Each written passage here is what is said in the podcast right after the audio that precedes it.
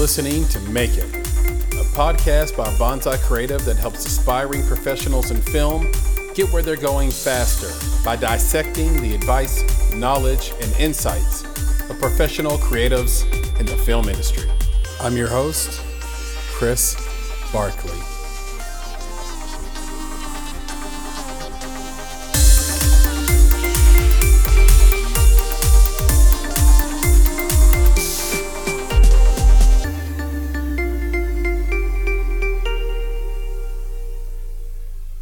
Bonjour, mon amis. It's Valerie Jane Parker. I am an actress, uh, redhead, and an all around bubbly, magical thinker. Uh, you might know me as Judy on Greenleaf. Oh, we hate Judy.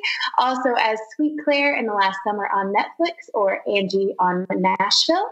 And upcoming, I have a few feature films. One of them is Voices, which I'm extremely proud of. It deals with the issues of blindness and disability, as well as a small role in the upcoming Wrong Turn franchise that's being rebooted, and a feature film called No Time to Run. Valerie Jane Parker, welcome to the Make It podcast. Oh, thank you for having me. thank you for being here. I am so excited to have this conversation with you. I think that um, you are a true success story, and you've really been doing this your entire life. Uh, you got your first theatrical role at six years old, according to your bio. That's true. um, I'm curious what that role was, and and I'm also wondering, did you know at that point that you wanted to act, or, or was that something that you were sort of foisted into as a as a child from from maybe your parents? Sure. Yeah, I did grow up in a theater family, so my whole family grew up, you know, doing theater. It was who we were. That said, I've always known that I was meant to be an actor. There's a lot of things that I love doing. There's a lot of things that I'm blessed to say I'm talented in, but there's never been another thing that was my passion the way acting has been. And it's just always felt like this is who I am. Um, that role at age six, I am very proud to tell you, was the leading role of Mrs. Claus in our school's Christmas pageant. It was a pretty big deal. Santa was gone. Mrs. Claus had to save the day, and I beat out third and fourth graders as in first grade for that role. So, I mean, I don't want to brag, but OG back in the day. might, might, might have been meant to be. Uh, since, you know, you beat out the older kids at that. I was like, step aside, I'm marrying Santa. yeah, that's it. And it's funny. I, I think my very first role uh, I ever had uh, and I'm not an actor, but I did a lot of plays in my life. I think I played Peter Pan yeah. at one point, and I my mother made the outfit out of felt. it's like a giant felt outfit.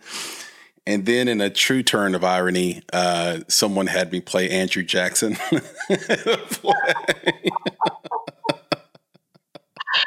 Now, when this podcast comes out, can you find a photo of you as Peter Pan and Andrew Jackson and attach them to the images going out with this podcast? Because that would make my heart so happy. I, I, know for sure I can find the one of me as Peter Pan. I think, I think to save me, uh, there no one took pictures of me as Andrew Jackson, and um, I, I literally think they cast me because I would never comb my hair, so it was always big and poofy, like Andrew Jackson, I guess. Oh, that was, man, that's too good. man, if I could find one of those pictures, if someone out there went to Cole Elementary you got a picture of me as Andrew Jackson, please send it our way. Yeah, um, make my day.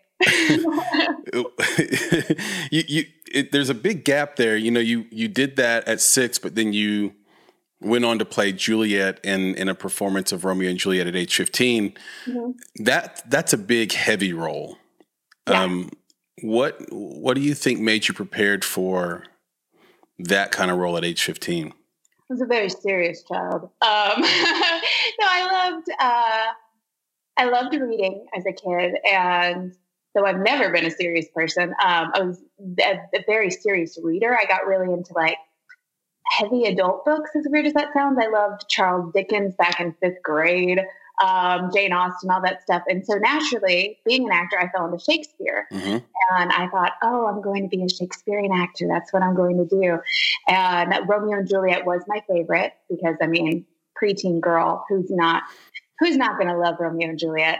And I just knew that that was going to be my dream role. So I had probably been preparing to play her since at least I was uh, nine, ten years old. um, yeah, that, so I was jumping at the bit to do some Shakespeare by the time I was 15.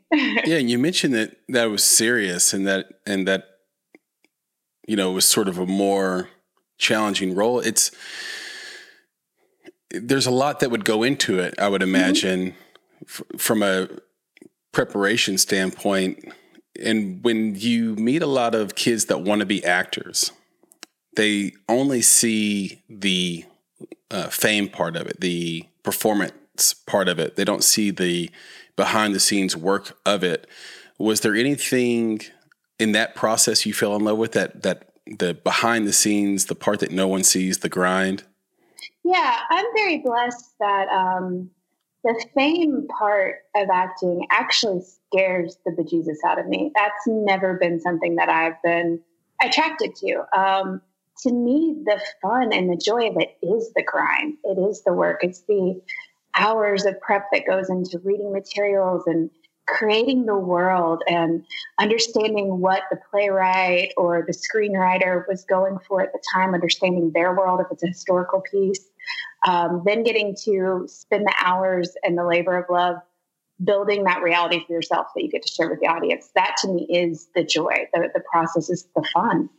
Yeah, one hundred percent. And I think that if you can love that part, then you you'll you'll have no problem sort of taking on the the challenge of the job as a career. Mm-hmm. Um, I don't think it's any secret that that your parents uh, are both pastors by trade, um, and they but they all they both had you know this this sort of uh, and have this. Um, tilt towards entertainment. I mean, your dad uh-huh. Plays guitar and writes screenplays and poetry and stories and, and does those things. And it's always been, you know, performance has always been at the forefront. Um, I happen to, to know your brother Isaac used to be in a band called Helms Deep, and I've actually seen him perform live. And it's, yep. now that's a, that's a pullback right there. That's oh no, you went you went way back in the day. Yeah, that's a deep cut. yeah, it is. But but but so I'm curious how that faith and how how your faith supported or, or has guided your creative path in television and film, and and what role does does faith play, if any at all, in your approach to acting? Um, faith definitely plays a role in my approach to acting, mostly because faith plays such a role my approach to life. So I wouldn't really know how to separate out the two. Um, whenever I take on a role or a character, it's very, um, very intuitive based, and I would call that intuition God. But other people, you know, would say it's going from the gut. Um, I, I, pray a lot over the things that I do, and um, put a lot of intention behind them and then just go with whatever I feel like my gut's telling me. Like if it's a decision on a character, okay, we're making that, or if it's a role I shouldn't take or should take. And I just kind of, I'm constantly shooting from the hip and letting fate just lead lead my life. I'm super blessed by the parents that I grew up with. Normally, when you hear of an actor having um, pastor parents, that's like a recipe for disaster. But my folks are weird. I always describe it as I'm like, well, it's like a couple of hippies decided like that they wanted to fall in love with Jesus and stop smoking pot. like that would be that would be my parents. My dad is actually a theater major, um, and he has a theater company in Smyrna. They were just cool, cool people. Although I'm not gonna lie, it's a it's a strange balance um, when you're an actor, and there's nothing more terrifying than calling your pastor dad and being like, "Oh, hey, dad, FYI, I might have to do my first sex scene." Like things like right. that are, yeah, they're a lot of fun to navigate. I'm, I can imagine that would be uh, a little awkward. I think yeah, it's awkward for anybody, um, uh, no matter what the background is. Uh, speaking of your dad, he, he said that his favorite memory of you is uh, in Anne of Green Gables. What? How old were you when you played Anne of Green Gables, and why do you think that was one of his favorite roles for you? Um, I was I was 17 when I played that role, and I think that that was one of his favorites because he played Matthew in the show, which is like the grandfather character, but that's kind of like a dad to her. Mm-hmm. Um, and the only other times we've acted on stage together, let's see, have been Shakespeare, and um, once was in Romeo and Juliet. He did play my dad in that, so he had to beat me. And then we also did, yeah, like did, we also did a performance of oh, Midsummer Night's Dream, in which, and this is beyond screwed up, um, in which he was the king and I was the queen. So we were married. So of course that's going to be his favorite memory of sharing a stage with me because he didn't beat me and he wasn't married to his daughter. He's already winning. uh, I did not. I did not expect that answer. Yeah, I was like, no, I will never be married to my dad again. I don't care if there's nothing romantic. It's gross. It's disgusting. That's the best. That's the best. You, you are. Um, you your acting and, and, your performances sort of live in two distinct lanes. Uh, you've mm-hmm. gotten several dramatic roles, uh, and you've had several comedic roles as well. Uh, I think people that would see you in Greenleaf would say you're, you're very dramatic, and then mm-hmm. it was somewhat comedic in your role in in, in Nashville, and then uh, in the in the short Love Gwen was extremely dramatic. So I'm curious, you know, which roles do you find uh, more difficult or challenging, dramatic or, or comedic, and why? Huh. Um, which that's a that's a good question. I I like difficult and challenging. So um, I, Collie, I don't know that I would. I would probably say the dramatic roles are more difficult and more challenging, but that's part of the fun. Um, mm-hmm. I don't know. I just like switching it up. I always like doing the opposite of whatever I just did. So that's what I tend to look for in a role. If I've just done something really dramatic, I do like to be funny and like to break it up um, and do a comedy role. And if I've just done sweet comedic characters, then I like going really heavy. That's the fun for me is constantly trying to find a new challenge. Yeah, you. Um, uh, well, I should I should sort of amend to that question and, and ask which one is more naturally you. Are you a funnier person or a more dramatic person naturally?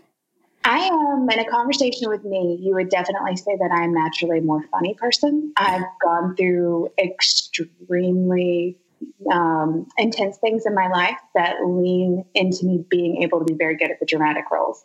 And so I like both because they are both a part of me. And I think that they're both an honest part of the human experience.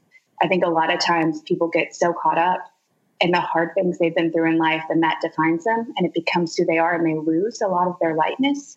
And I feel like on the flip side, a lot of us try to run from the hard things that we've been through, and we feel like we have to be all comedy in life. I think life is both, and so am I. you mentioned earlier, just a few moments ago, that uh, faith guides you a little bit on, maybe a lot of it, on what roles you should take and not take. Uh-huh. But I'm curious, beyond that, when you get offered a role, what are the considerations that you have um, on whether or not you'll take a role? Are there any red flags you look for? Anything that stands out that you could uh, pass on to this audience? Uh, I always like to read the script first. If they won't share the script, that's a huge red flag. And I would say that for any upcoming actors, if there is a role and it sounds great, but they are being very secretive with details at all, run run for the hills um, because there's a reason. People mm-hmm. aren't secretive for for no reason, and it's not normally because the script is so precious that they don't want to release it to you. If they want you bad enough, they'll let you read it. Um, it's normally because there's something they're trying to hide from you. Um, so that would be a huge red flag. But no, in general, it's just um, it's a feeling of whether or not I connect to the character partially, but more like if I'm in line with liking the message of the story. Um, at the end of the day, is this something I would want to watch? Is this a, a message that I, a story I feel like is worth telling that deserves an audience? Yeah, and it's so difficult to judge that with clear eyes. Mm-hmm. It's so hard. You talk to people who take roles and then regret it later. But at the time, they they really thought it was going to be great, and it might have just been also that they simply just needed to work. Oh yeah, and that's a huge thing. And there's no shame in that. There's no shame in taking a role because you need to work. I would warn someone against taking a role out of pride. I feel like that's where we get in trouble. Is sometimes you get offered a role as an actor and you kind of like the script, you kind of don't, you're not really sure where it is, but it's a large role and think all these great things like, oh, this could do X, Y, and Z for my career and this could launch me here and there. Whenever it's your pride talking, I feel like that's when you should uh, check yourself and just make sure that that you're on the right track. Those are the ones that tend to get us in trouble way more so than being like, yeah, that was a lame lifetime movie and I got tased in the butt and died, but hey, yes, that has happened to me, and you can find that movie. What's the name of that movie? uh, they've actually changed the name of this movie three times, by the way. Um, I'd have to look it up now. I think it's it was called Homecoming Revenge at some point, but I think they have changed the name since then. It really has changed titles over and over again. I think depending on the country it was released in, but yeah. We'll have to check, we'll have to check that out. Um, one of the most intimidating things for for actors is is going into an audition and winning, especially when it's a competitive role. And mm-hmm. curious what your advice is or what your approach toward auditions is that that you can share. I love auditions. Um, never ever look at getting the role as winning would definitely be my advice. I think whatever you do that, you are just setting yourself up up to fail. Because even if you get the role, the win is based on someone else. It is nothing you can control. And at the end of the day, you might have gotten that role because you were the most talented person in the room. You might have gotten that role because two other people turned it down and you didn't know about that. You might have gotten that role because you were the only blonde and they hate redheads. I mean, you never know why you got it. So the way that I handle auditions is I like to feel I feel like I'm a success if I've left an audition and I feel really proud of the work I've put forth. Um, because whether or not I match their vision for the character or whether or not they're going to use me for whatever reason, it doesn't matter. It, that's totally out of my hands. I can't control that. The only thing I can control is my performance. And so if I leave and I'm like, man, that was okay. All right. Then I, I feel medium about that. If I leave an audition and I feel like I know I gave my best work, then no matter what happens, I'm happy because that's all I can do is put my best work out at the end of the day. I can't control the outcome. I can only control me. Um, so I take it out of their hands, man. Right. it's a healthy thing to do. I think whenever you're basing your success on someone else's metric for you, you're going to fail because you can't you can't control that. You can only control your own how you feel about your work at the end of the day. What are the two best pieces of advice you've received so far in your career, and who gave them to you? Who who did they come from? Um, hmm. Gosh, I don't know. I'll, I'll have to think about that. Um, can we circle back to that? yeah, absolutely. And we can actually sort of maybe ask a proxy question to that, which is if you could provide an actor with one piece of advice, what would it be? Um, is this like an up and coming actor or? Why don't we do both? Yeah, someone who is aspiring and and just getting started, then maybe someone who's a vet, like yourself. Honestly, my best piece of advice would probably be for both what I just said, which is never base your success off of what someone else tells you, off of what you see on paper, because that can change all the time. If you're putting out work and characters that you are proud of, then that is what success is. And that's where your happiness should be in a character. Mm-hmm. Yep. Yep. I think that's great advice. You, every actor has someone that is their uh, visual muse, if you will. I'm curious, what creatives do you most admire and want to emulate? And what do they do from a technical or skill standpoint that makes their work oh. stand apart? Well, I love Baz Luhrmann. I have since back in the day. And I love him because even though critics aren't a big fan, I think he's a genius because what he does is he takes pop culture and he takes basically what we would consider the lowest form of art that everybody can get on in the in the masses and he creates high art out of it and i love the way he merges the two i think Moulin Rouge is brilliant. I think The Get Down is brilliant. I just, I love how he can take all these silly pop references and elevate them so that people who aren't moviegoers and who aren't necessarily high artists can get it. And I think that's why critics don't like him because he makes things accessible, and I think that's great. um, so he's always been a big, a big influence of mine. Um, who else? There's so many. I mean, we're so blessed to be in a time with so many great visual artists. It's just ah, exciting. Is there any actor that that you that inspired you when you were um, getting started that you said, okay, that's the style of acting I, I, you know I appreciate or I think I can master myself? Oh yeah, when I was growing up, I thought I was going to be Nicole Kidman meets Katharine Hepburn. I thought I was going to be this really serious, dramatic actress, and that was that was exactly what I wanted to be. I didn't when I was younger. I thought that only dramas were were really what was important. I thought like if you were a dramatic actor, that showed that you were super talented and you could go the distance. The older I get, the more I realize that people need joy and that uh, being able to bring funny to things and bring life and levity to things is possibly an even higher gift than being able to uh, tell a dramatic story because people need people need the lightness. I love that. I love that. You know, no state has given more in entertainment rebates than the state of Georgia. Mm-hmm. And in many ways, the industry is, has moved to the South.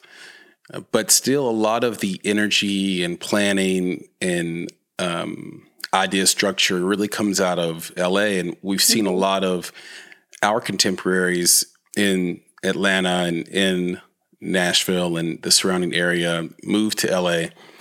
Um, I know you have a have have sort of deep roots here in the South, but what is um, what has prevented you from moving to LA? Um, life. Every time I've been supposed to move to LA, something crazy's happened that's kept me here. So I was looking at moving to LA around this time last year. Well, not last year, uh, two years ago. Um, I was living in Atlanta at the time, and I was like, "All right, it's time. It's time to go out to LA."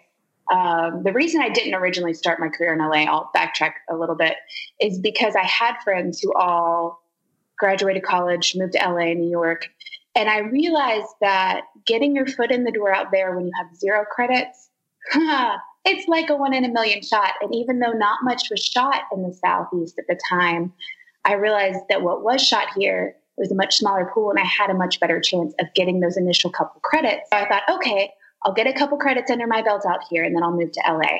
Um, and then the industry took off in Atlanta, ended up moving to Atlanta instead, decided to move out to LA, finally take the leap a couple years ago. And my mom got diagnosed with cancer.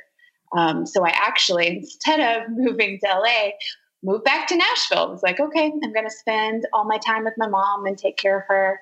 And then I was going to move out to LA again uh, in January of 2020. I ended up switching managers and they were like, hey, you know what? You can take a month or two with your move out here.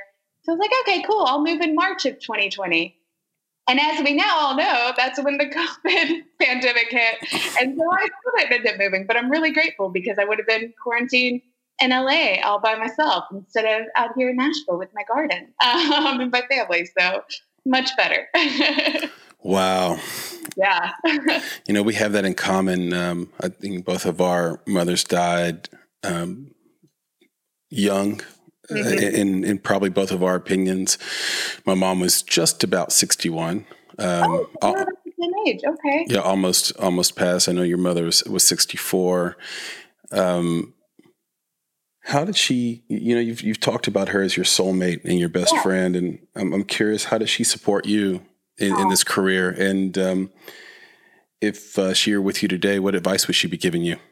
She was my oh, she was my biggest cheerleader, like bar none. Every single time I wanted to quit or I didn't feel like I was enough, like nothing like my mom. She has always been so so so supportive and speaking of those hard conversations with the pastor parent i remember the first one of those i ever had was with her and it was a role that i was looking at taking that the movie ended up being a disaster and so I, I, turned it down but not because of this but the role um, the character was a lesbian and there were some um, sexual scenes in it. And I was like, okay. And I remember talking to her about it, thinking that she would be like, well, I'm disappointed with you, but go ahead and take it, you know, if you want. And she just looks me in the face and she goes, baby, your dad and I always knew one day you'd be a lesbian. Yeah, oh, so great. Um, I supported me bar none on everything, but she always, always believed in me. She and I know her spirit still does. Um, anytime I was nervous or about to freak out on stuff, she could she could talk me down. And in fact, even though she gets very embarrassed me bringing this up, the only other person who has the same effect on me um, has been that kind of support for me is my agent, Cookie McCrae. And I've told her before, I said, Cookie, I think part of why my mom like felt like she could pass was because she knew you were here looking after me the way she would. Um, Cookie is like a mom to me. She is an amazing, amazing woman. But Margaret Meek, man, she's protective. She loved me and she always believed in me. Um, that woman is spectacular. Yeah, it sounds like she really was. And um, I may have met her about 20, maybe 25 years ago. Uh, but I wish I had more interactions with her. And, and, of course, I love Cookie, friend of the podcast and friend of friend of mine. There's really uh, no one quite like Cookie. Oh, man, and, and to just explain her and say, hey, she's like a mom to me. It almost isn't enough because she's um she is that, and then she's she's uh, so so much more, and then she's almost like um an indigo child, those indigo children that mm-hmm. that uh, you hear about, read about, where she's really in tuned uh, into who you are and and what is hurting you, and and and yeah, she's she's she can touch in really easily into. Um, she's sensitive to those things. She has a yeah. sensitivity to um, to, to whether you're happy or sad or why you're happy or why you're sad or why you're excited or what you're up to. And um, it's truly a gift. So shout out to Cookie McCrae and, and certainly shout out to Margaret Meek as, as well. They call it uh, being an empath. I, I, do the same thing. It's when you can feel people's energies. And Cookie is very, very empathic. Um, you just, I mean, just a few minutes in the room and she'll pick up on on anything. Yeah, you said that so much more succinctly than I did. Uh, that that is perfect. That is exactly right. Um, you have a tremendous repertoire when it comes to the voices and your dialects you can do. You've done a lot of voiceover work. Um, you can do Australian, British Cockney, Liverpool, uh, Canadian, Eastern European, French, German, Irish, Italian, Yiddish. Dorothy child who used to love to be and then I found these interesting: Minnesota, New York, uh, New oh, Zealand, oh, yeah. South Africa, and, and, of course you were you were born in Zimbabwe, but um, and, and southern U.S. So, how did you how did you pick up all these voices? And you know, what is the process of developing? These voices. Sounds like it'd be very hard to just sort of pick out Minnesotan dialect, for example. So I'd love for you to talk to us about about that. And if you want to do one of the voices, feel free. um, so I just I have a good ear for it. Um, the secret for me is figuring out vowel sounds. Once you know how they pronounce their vowels, you can do anything. Uh, but the way I lock into being able to do a particular dialect is I can this is going to sound strange. I normally will think of a sentence um, in, in, that voice um, that I can hear in my head in that particular accent.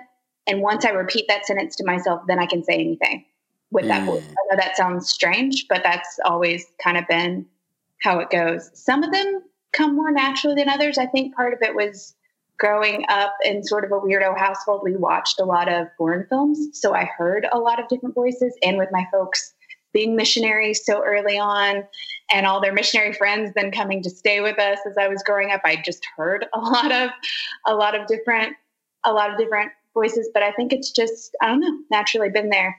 When I was a nerdy kid back in high school from 14 to 16 i worked at a chick-fil-a. Super cool i know. Um, and i used to do the drive through there and I would always do it in different accents. So when people were picking up the food, um, it was so fun. So one day I'd be Australian, the next day I'd be French, I'd do this and that, and it was a blast to just like try to convince all the customers that I was switch out name tags, and they would get called later and be like, uh, "Yeah, this little this little Aussie girl was uh, working the drive-through, and uh, she didn't give me the Polynesian sauce. Oh, I'm so sorry, mate. I, I got it, you know. Anyway, that was that was what I did for fun in high school because that was real cool. I think that's proof that you're just a natural creative. I, am you know, I wonder if your parents ever rolled you out to do impressions for those people that would come by the house. Yes, all the time, and I hated it. I um, I had a job, Valerie, yes. at Blockbuster Video when I was a teenager, and video, Blockbuster Video. Interesting. That, that's right. And what people don't, people, most people don't know what happens at Blockbuster Video between 8 a.m. and let's say 4 p.m. Okay.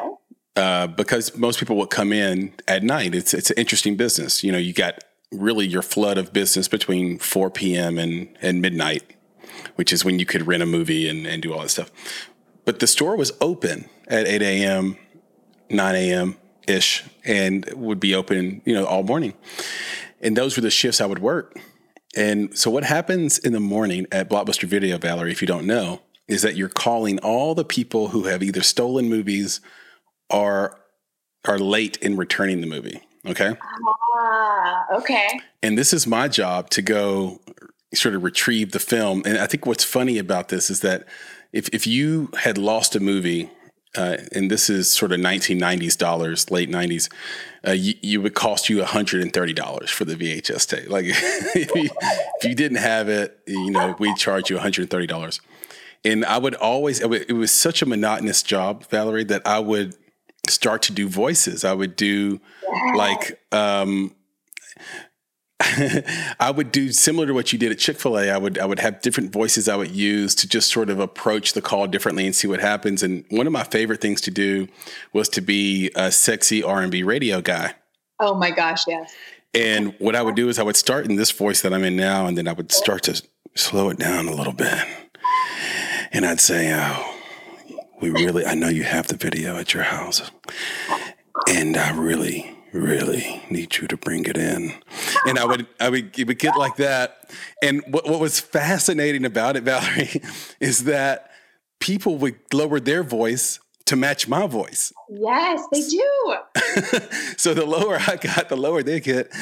And eventually it'd be like, I'm gonna bring you the movie. I'm gonna I'm gonna bring it to you soon.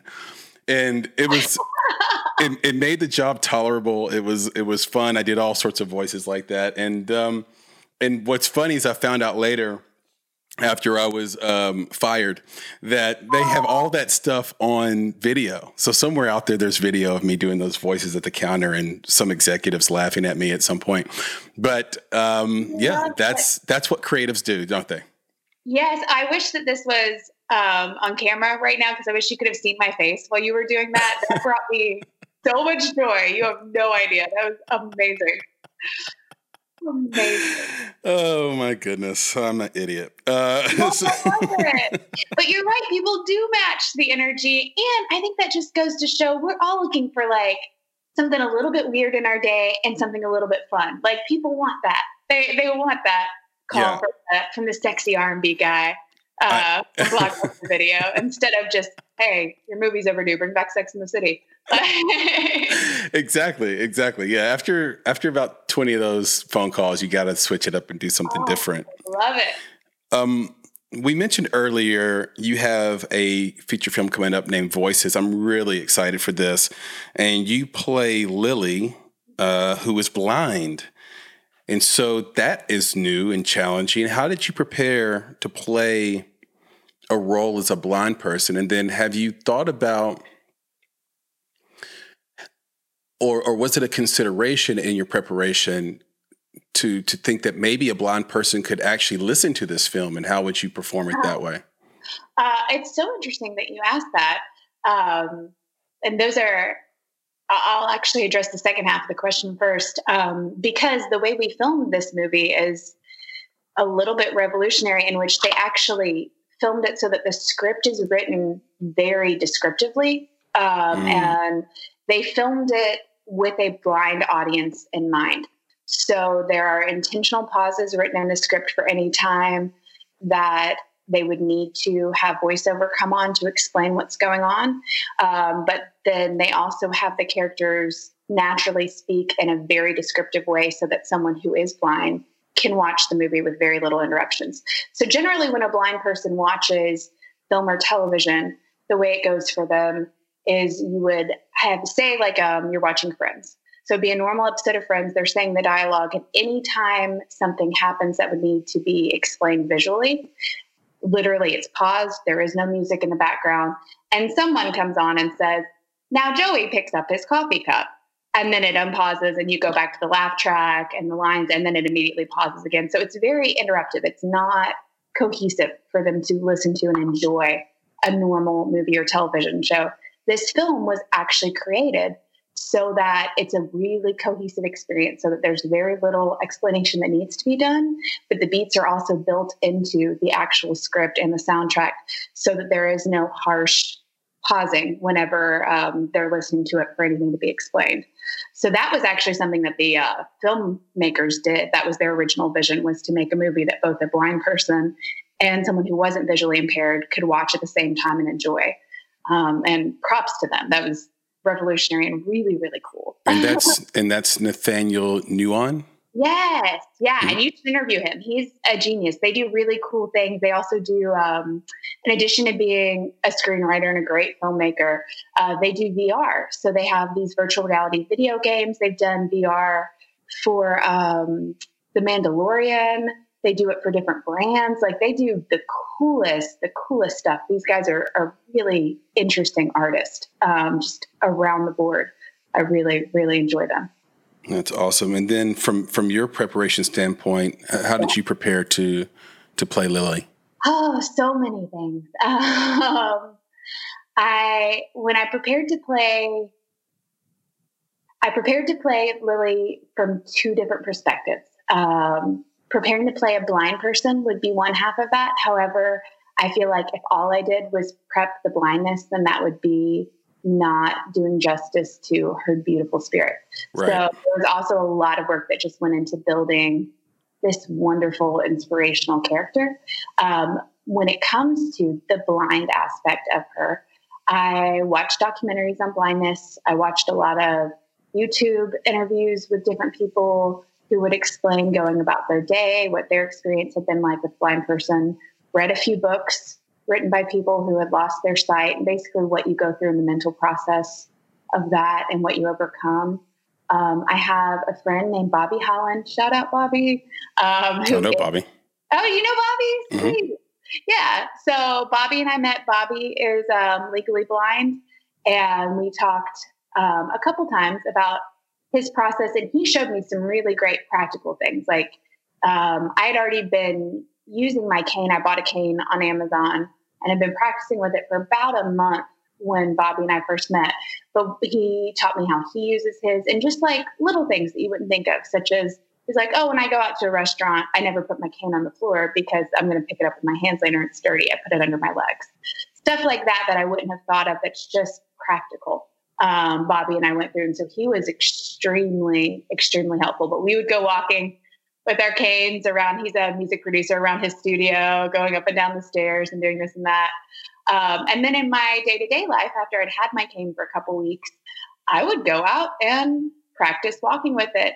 I would wear my big sunglasses um, and would try not to focus my eyes in on anything. Although obviously I am not blind and can't walk around completely blinded. I would sometimes wear blind glasses. Maybe I did that hiking once or twice mm-hmm. uh, because I knew I would be alone. I knew the hiking trails well.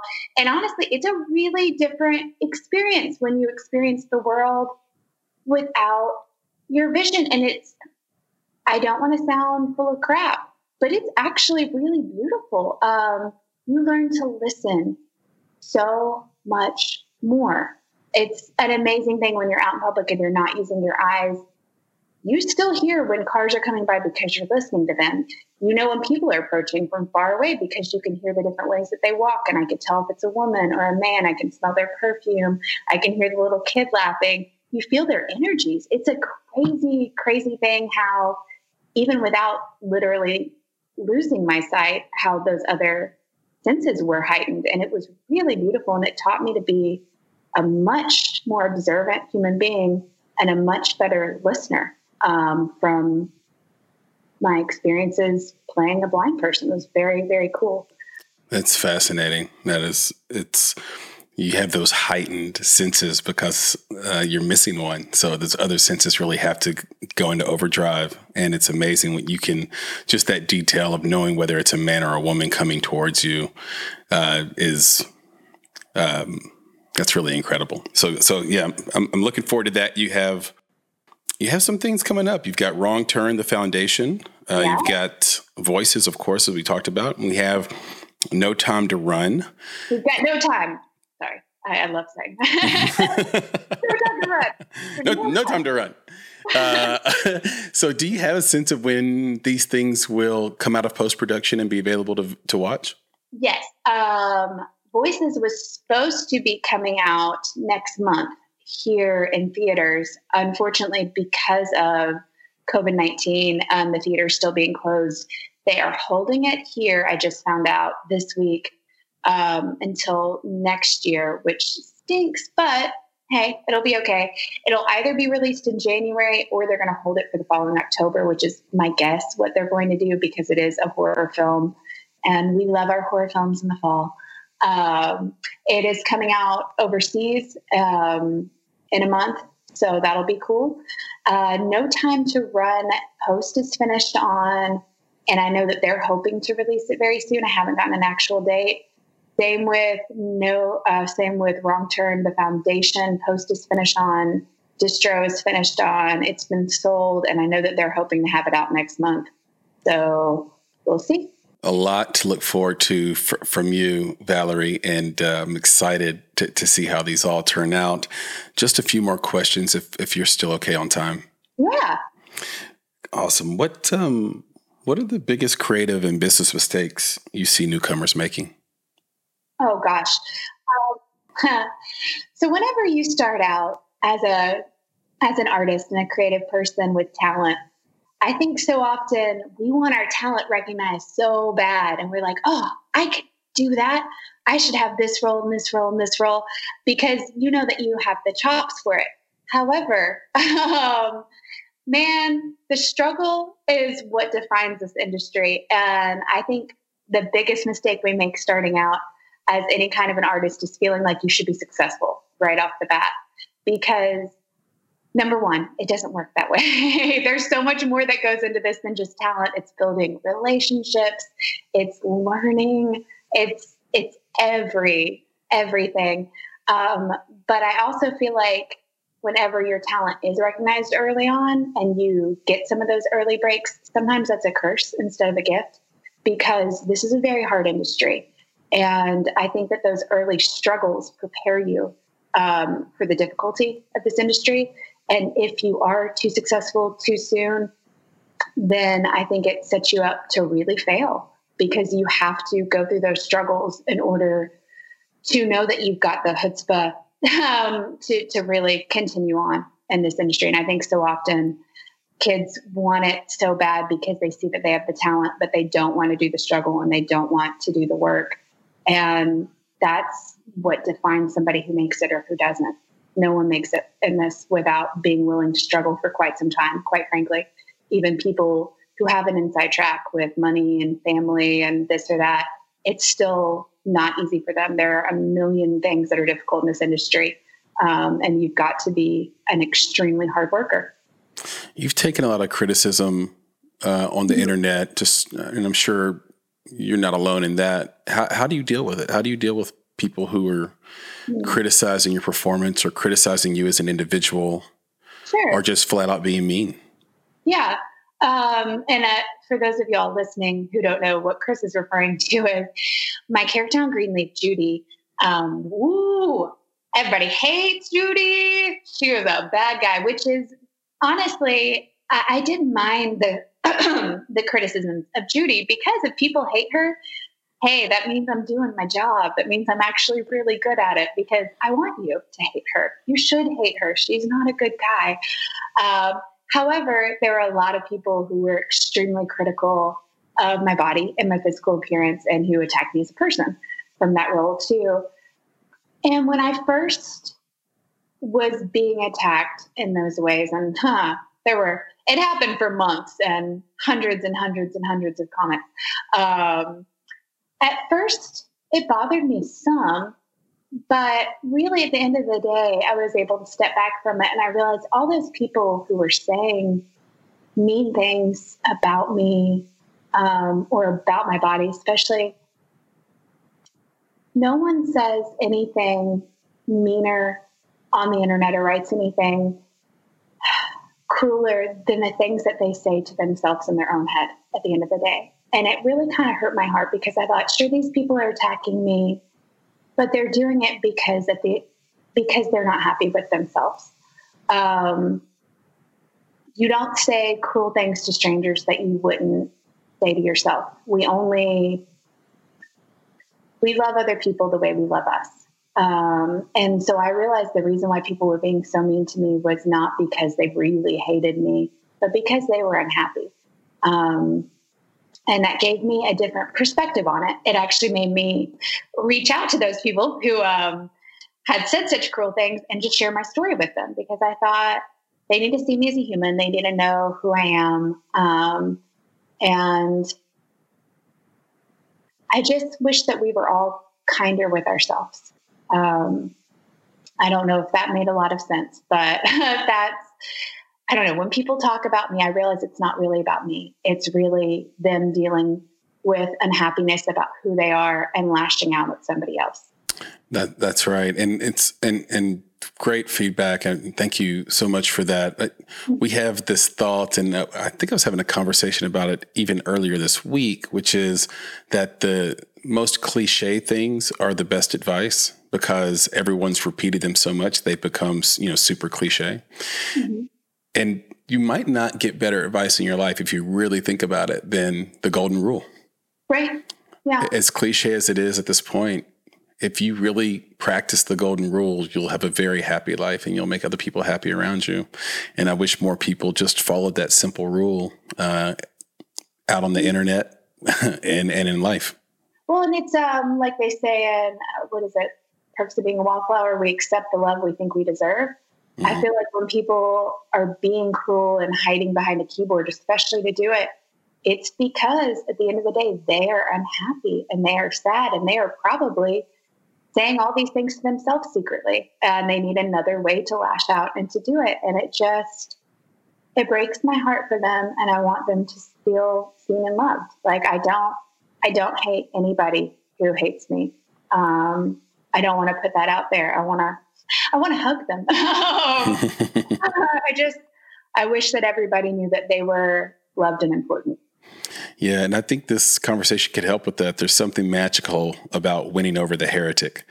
And so once you once the heretic is on your side, you have nothing else to worry about. But but those words are are powerful. I mean, I've I think I've been in that position myself where I've been in relationships before where it wasn't ideal, but it was because I thought, well, that's the most love I deserve. Exactly. Yeah. yeah. Oh, who hasn't, man? Like you look back at most of the bad decisions you've made in your life and you're like, well, it's because I didn't think that I was worth more.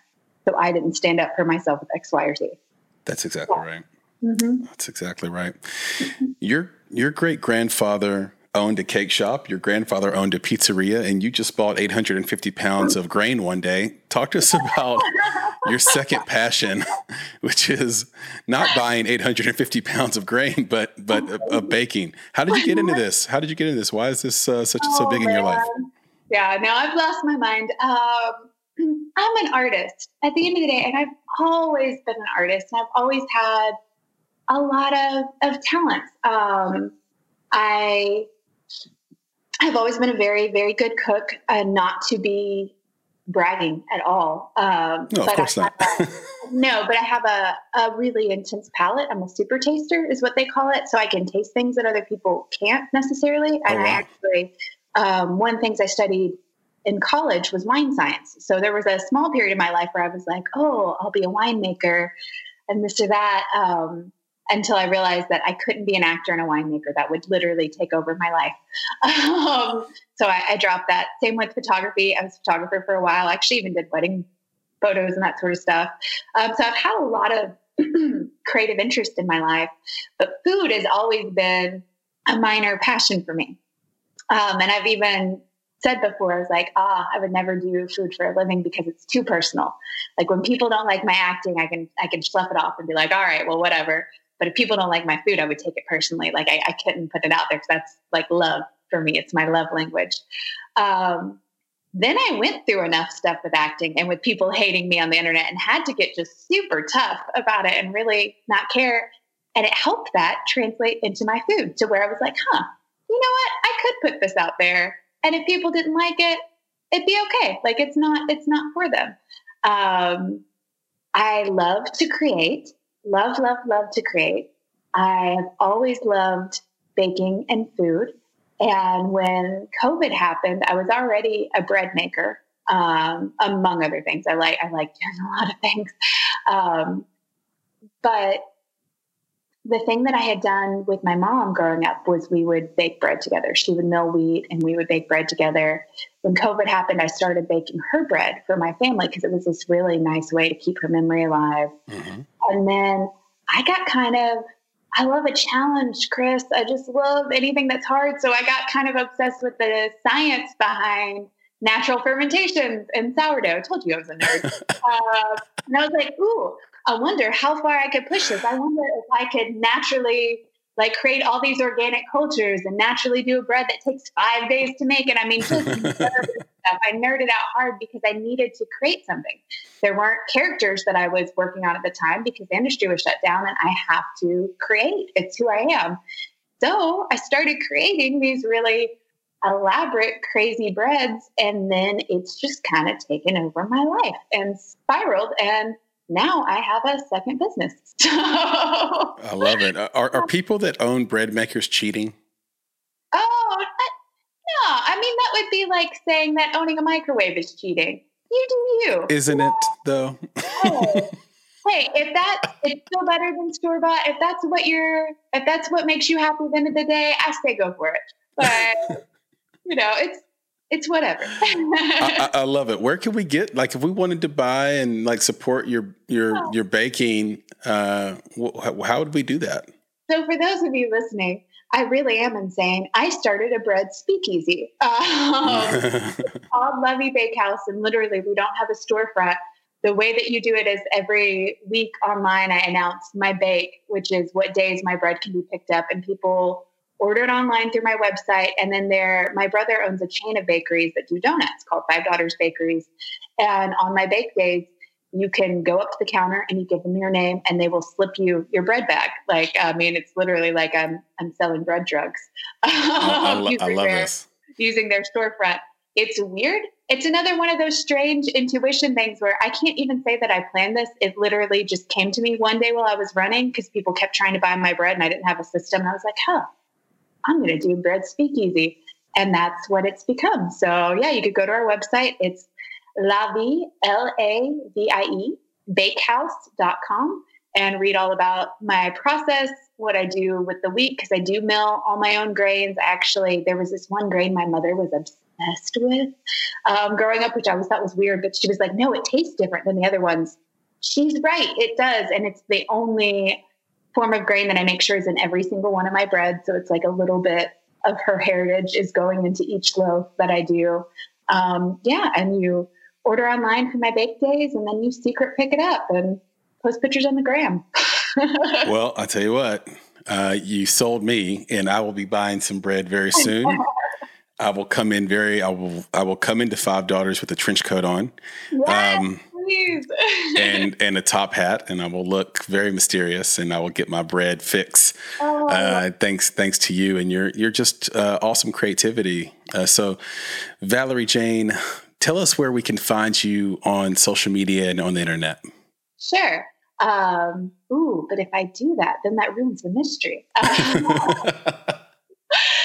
um, on Instagram, guys, it's so hard to find me. I mean, my name is really secretive. It's, it's Valerie Jane Parker. Uh, same on Facebook. It's it's really hard to find me. I'm, I'm Valerie Jane Parker. but uh, it's simple. Uh, my website is also valeriejaneparker.com. So I, I make it I make it a hard thing to do to, to track me down. and how lucky are you just to get your name? We, you know, we have to be underscore bonsai creative. Oh. And oh. I think I may have told the story only one other time, but it's it's because there's this sweet lovely gentleman in London who has a marketing firm named Bonsai Creative, and he owns all the Bonsai Creatives without the underscore. No. And and we asked to buy it from him, and he was like, uh, "Well, mate, I've had this for you know like twenty or thirty years. I, I think I'm going to hold on to it." But good, oh. eh, but he was very sweet in his letter back to me. He's like, but best of luck. And I was like, that's okay.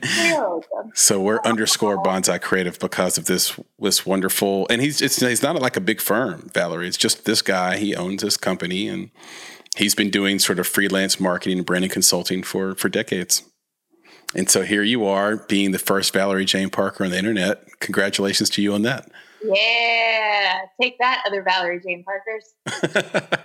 it's really true. We um, Sarah Zanotti's an actor in town in, in Nashville. She's super talented. She's going to have two films come out uh, in the next probably six months. And there's another unbelievable, like they're like it's an odd name, Zanotti. It's just not odd, but it's it's not you know yeah, common. It's it's not Smith or, or Parker for that matter, right? So it's wow. there's another Sarah Zanotti, and not only is there another Sarah Zanotti, there's another one in the same town. What? And not only is she in the same town, she kind of looks like her. No, it's very, very odd. And um, I would kill her. That's that's like your evil twin. Or ooh, or maybe the one you interviewed is the evil one. Do you know? Do you know who's the real one? Well, if you heard Sarah Zanotti talk, you would probably say she was the evil one. Yes, but but she's very funny, and she has she has talked about in a joking way, just in case this actually happens. She has talked about killing the other Sarah Zanotti. you heard it here, folks. Oh gosh. Uh, final question for you. You once uh, posted on social media that if you could be anything else, what would you be? You said, I'll go first, I'll be cheese. Yeah. Uh, what was that about? And then, second, if you had to answer it honestly, if you weren't an actor, what else would you be? Oh man, if I wasn't an actor, I would still be a weirdo. Um, no, if I, oh man, I used to say that I wanted to be Michael Caine when I grew up. So if I can't be cheese, I guess I'll be Michael Caine. Um, but no, who wouldn't want to be cheese? Cheese is delicious. It makes you happy. It goes with everything. Um, so that was yeah, that was what that was about. I think that that was an honest answer. Um, if I wasn't an actor, I would still be a creative and I would want to be doing anything that made other people feel seen and loved. So I'm not really sure what that would be. Maybe it'd be a baker like I am right now. Maybe it would be a teacher. Maybe it would be something else. But yeah. I love it. Valerie Jane Parker, I appreciate you so much. I hope to see you soon. I hope you're doing well. I know it's been a weird year. It looks like we have some light at the end of the tunnel, and hopefully, if we can get together soon, I'd love to go back to breakfast with you or, or uh, have coffee or whatever. Yeah, that sounds great. Yes, it does. Yes, it does. So you're in Atlanta right now, or you, where are you right now? You're yeah. in Nashville. Good. That makes it very easy, doesn't it? yes. Yes. Thank you so much. It's been wonderful. Thanks for having me, Chris. This was delightful. Anytime. Talk soon. All right. Sounds good. All right. Bye. You've been listening to the Make It podcast. To find more information about this week's topics, including links to relevant blog posts, projects, and indie creatives, please visit our website at www.bonsai.film. If you haven't already, you can join our podcast community on Apple Podcasts or the podcast app of your choice by searching for Make It Bonsai Creative and the show will pop right up. You can follow us on Instagram and Twitter at underscore Bonsai Creative and Facebook by searching for Bonsai Creative. And of course, if you're looking to take a big step towards your filmmaking success, go to www.bonsai.film and click on Book Us to schedule a free discovery meeting and needs assessment. You have everything to gain. Until next time, be better be creative, be engaged, and thank you for listening.